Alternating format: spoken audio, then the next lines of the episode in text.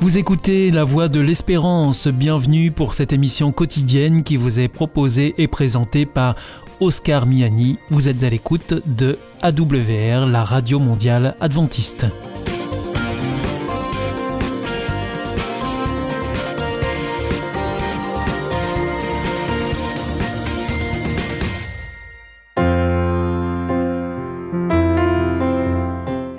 Autour de la parole, une prédication enregistrée en public en l'église adventiste de Collonges-sous-Salève. Aujourd'hui, la prédication vous est présentée par Jean-Jacques Henriot sur le thème Vérité et post-vérité.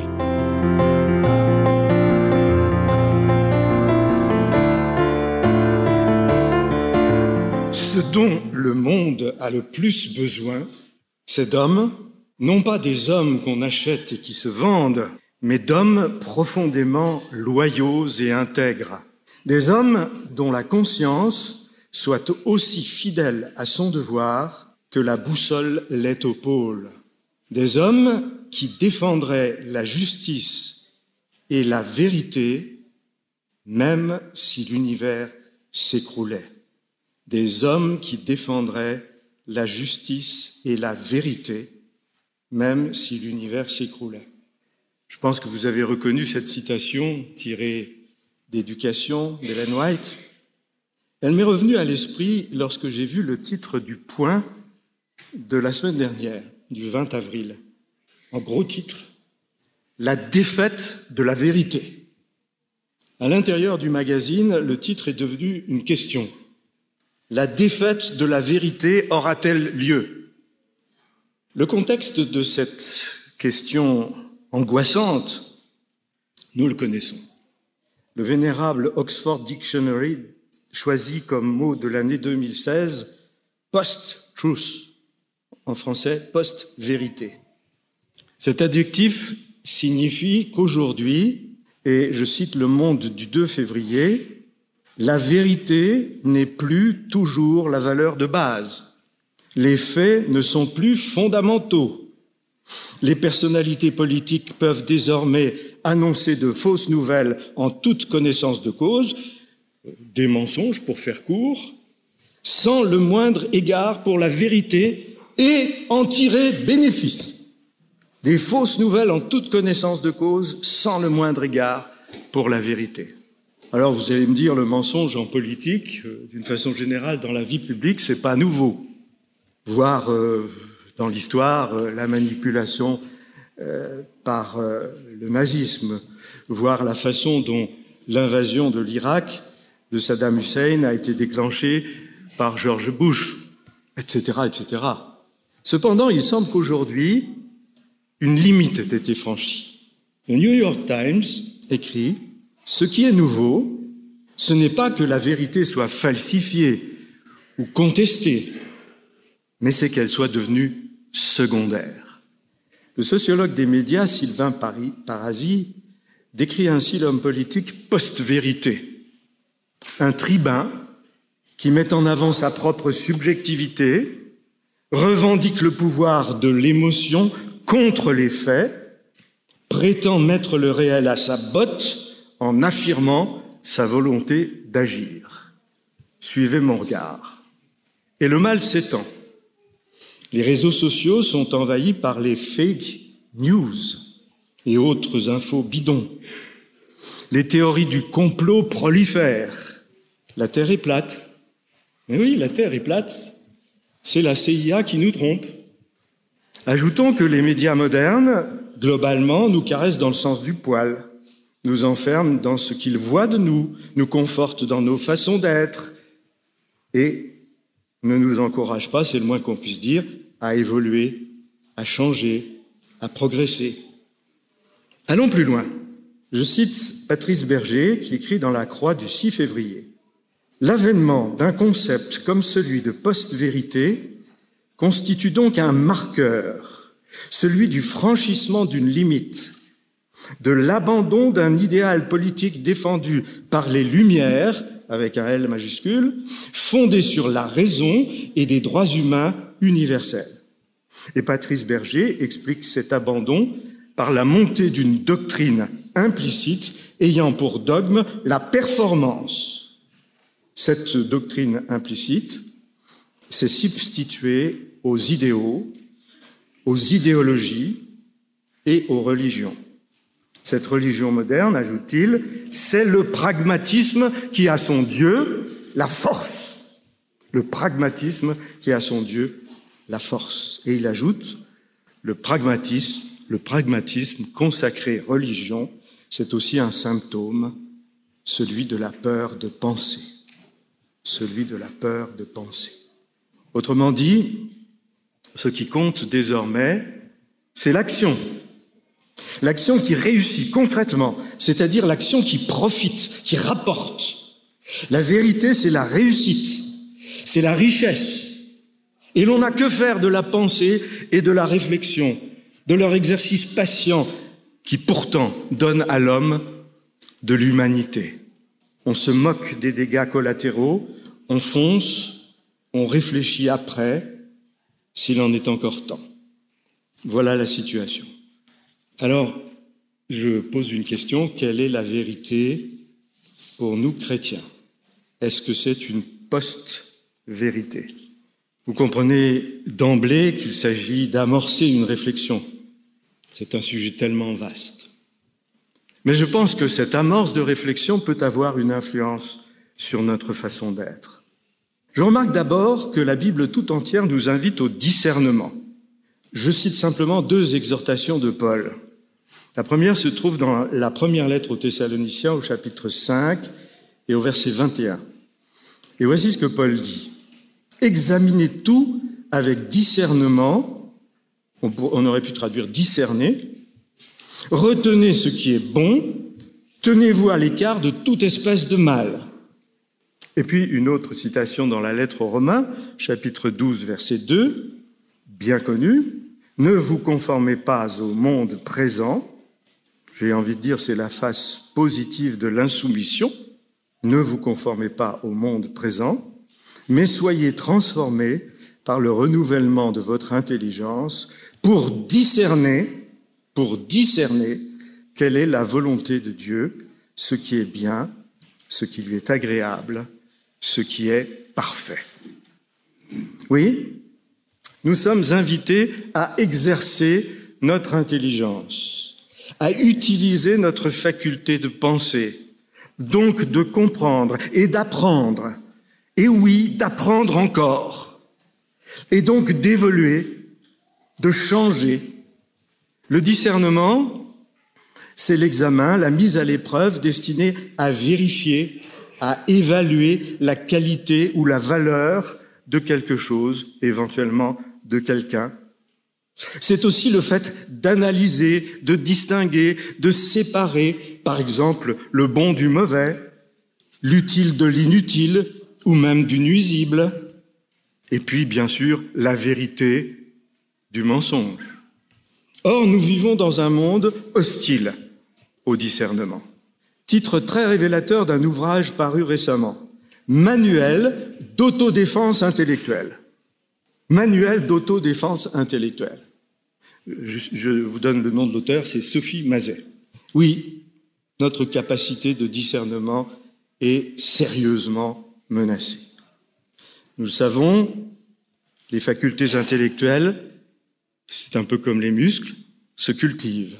Sinon, elles s'ankylosent, elles s'étiolent, s'atrophient et nous laissent à la merci de tous les types de beaux parleurs, de bonimenteurs. Dans bonimenteurs, il y a menteurs, de tous ceux qui nous éblouissent par leur spectacle, par leur feu d'artifice. Patrick Rodel de Mediapart donne un conseil souriant. Prenez un bon bouquin et ne passez pas plus d'une heure par jour devant vos écrans. Prenez un bon bouquin et ne passez pas plus d'une heure par jour devant vos écrans. Or, ce conseil, il a l'air de rien. Et pourtant, il dit deux choses importantes. Premièrement, nous sommes pris dans la toile d'araignée médiatique et nous sommes soumis à une telle pression, la pression des algorithmes par exemple, que nous n'avons plus le temps du raisonnement logique, de l'évaluation, du discernement. Notre capacité d'attention est si réduite ou fragmentée que nous sommes de moins en moins capables de mener un véritable raisonnement. L'effort de concentration que nécessite ce raisonnement nous est devenu difficile et même douloureux. Pas plus d'une heure par jour devant vos écrans. J'ai repensé à une petite phrase que j'ai lue il y a quelques mois dans la revue Europe, sous la plume de Guillaume Métayer, la technique, et je crois qu'il pensait en particulier euh, à la technique euh, Internet, etc. La technique est sans doute la forme froide et contemporaine du paganisme. La technique est sans doute la forme froide et contemporaine du paganisme. Donc oui, la nécessité de nous garder de ce piège de la toile. Deuxièmement, eh bien, il nous dit, prenez un bon bouquin. La lecture, oui, la lecture est un puissant antidote. Je dirais un exercice d'hygiène mentale. Dans la lecture, nous retrouvons la maîtrise du temps et particulièrement du temps d'assimilation des idées. D'autant plus que ces idées sont stimulantes, elles viennent d'un autre. Lire, c'est entrer en dialogue. Nous avons le temps de suivre la pensée de l'autre. Nous avons le temps de développer notre pensée. Alors nous qui sommes les enfants de la Bible, quel bon bouquin plus vivifiant pourrions-nous trouver? Quelle meilleure bibliothèque où pouvoir puiser? Mais revenons à la notion de vérité et à nos relations avec elle. On trouve dans le Nouveau Testament et la façon grecque et la façon hébraïque d'envisager la vérité. Pour les Grecs, la vérité, c'est un peu comme pour nous, c'est ce qui est conforme à la réalité. Cependant, c'est aussi ce qui va au-delà des apparences. Par conséquent, dire la vérité, c'est aussi ne rien cacher. Paul, Romains 9, verset 1er, dit ceci, En Christ, je dis la vérité, je ne mens pas. Par l'Esprit Saint, ma conscience m'en rend témoignage.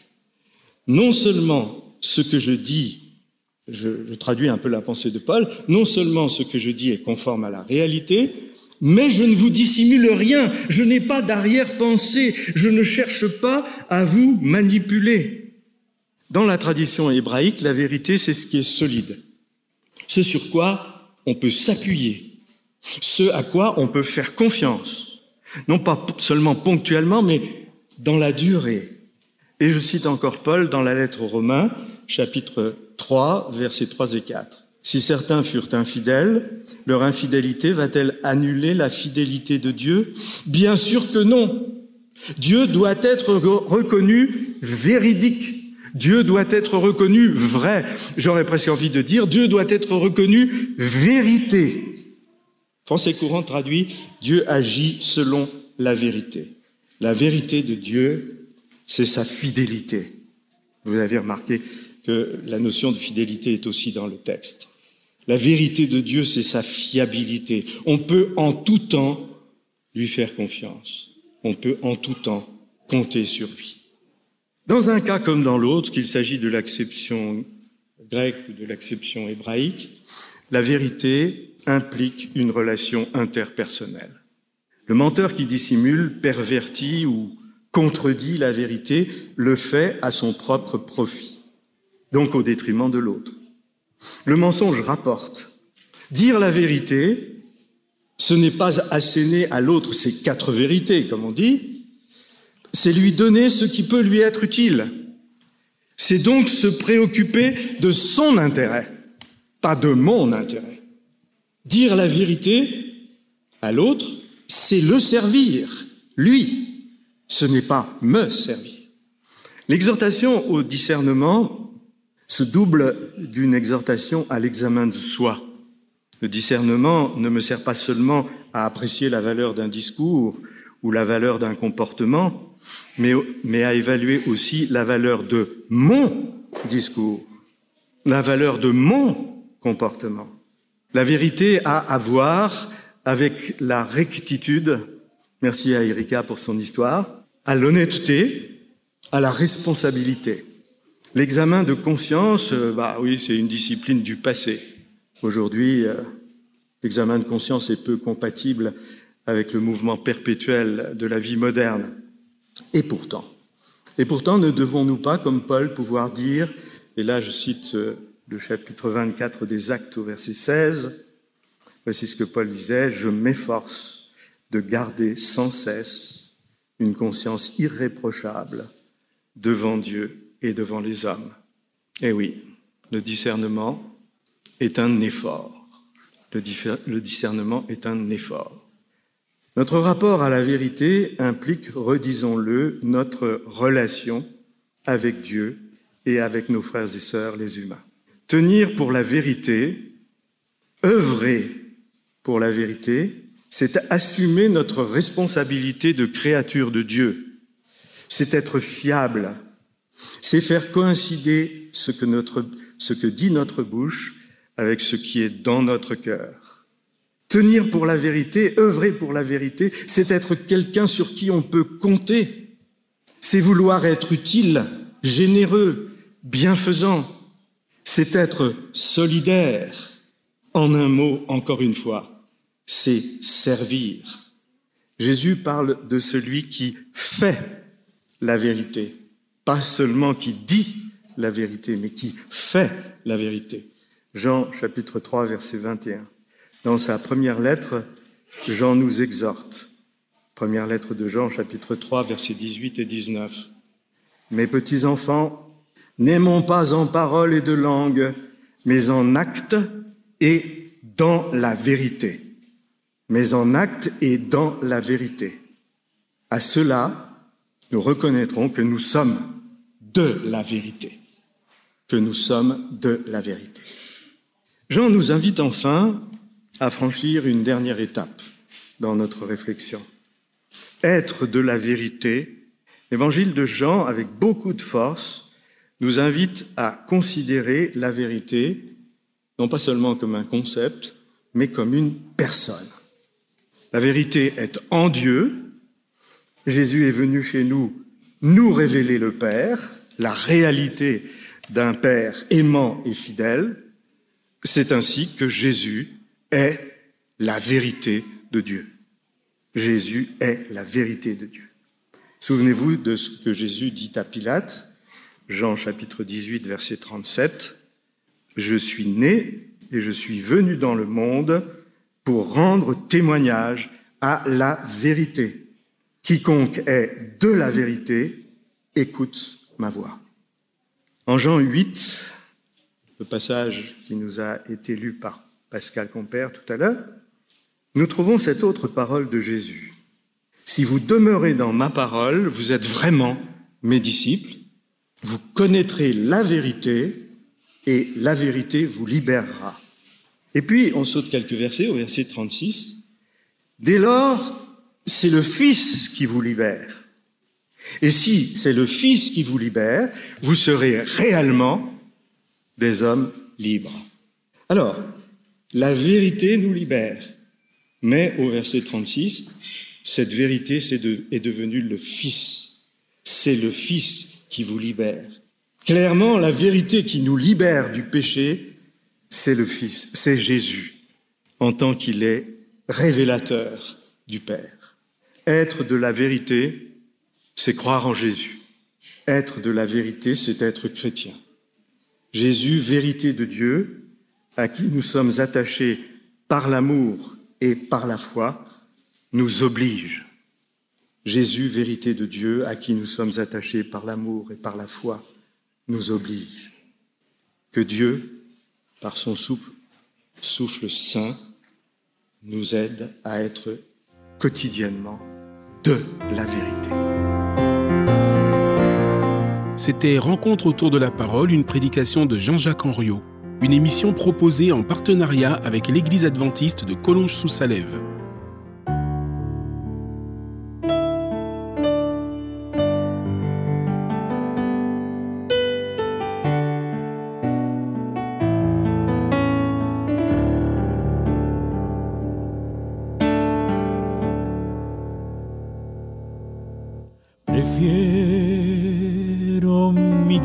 Cristo al ropel.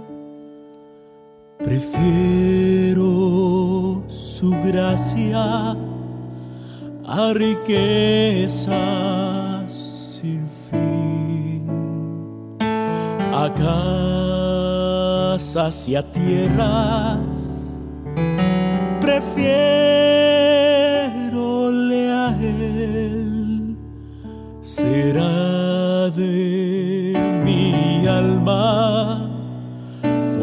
Paladín antes que ese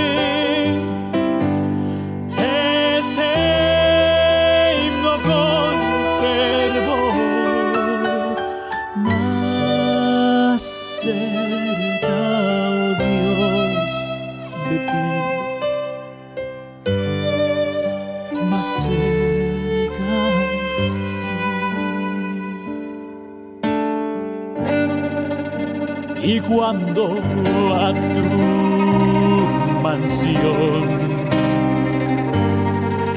Me llevarás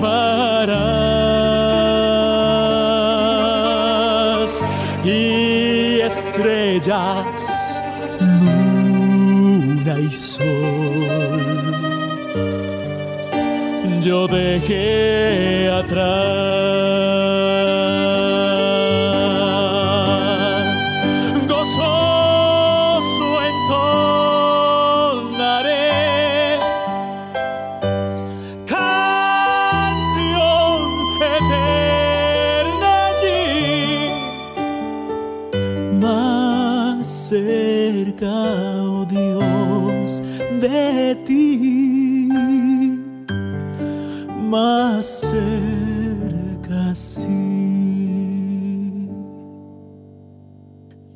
antes que ese rey de cualquier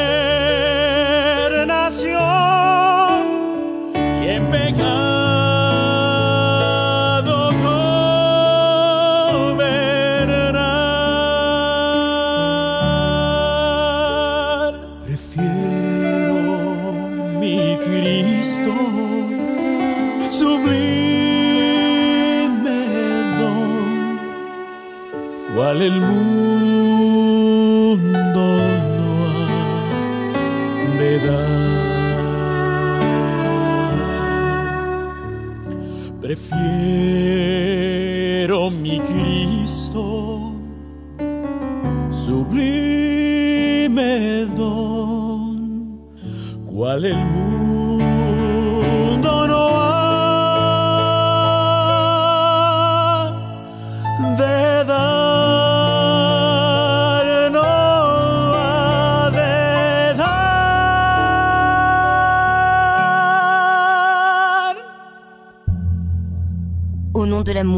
Est-ce un nouveau film Non, c'est le nouveau cours de l'IEBC. IEBC Oui, l'Institut de l'étude de la Bible par correspondance. Tu vas sur le site www.iebc.org et tu découvres tous les cours gratuits. Tu as raison, au nom de l'amour, ça vaut la peine. Ce cours m'a vraiment interpellé. www.iebc.org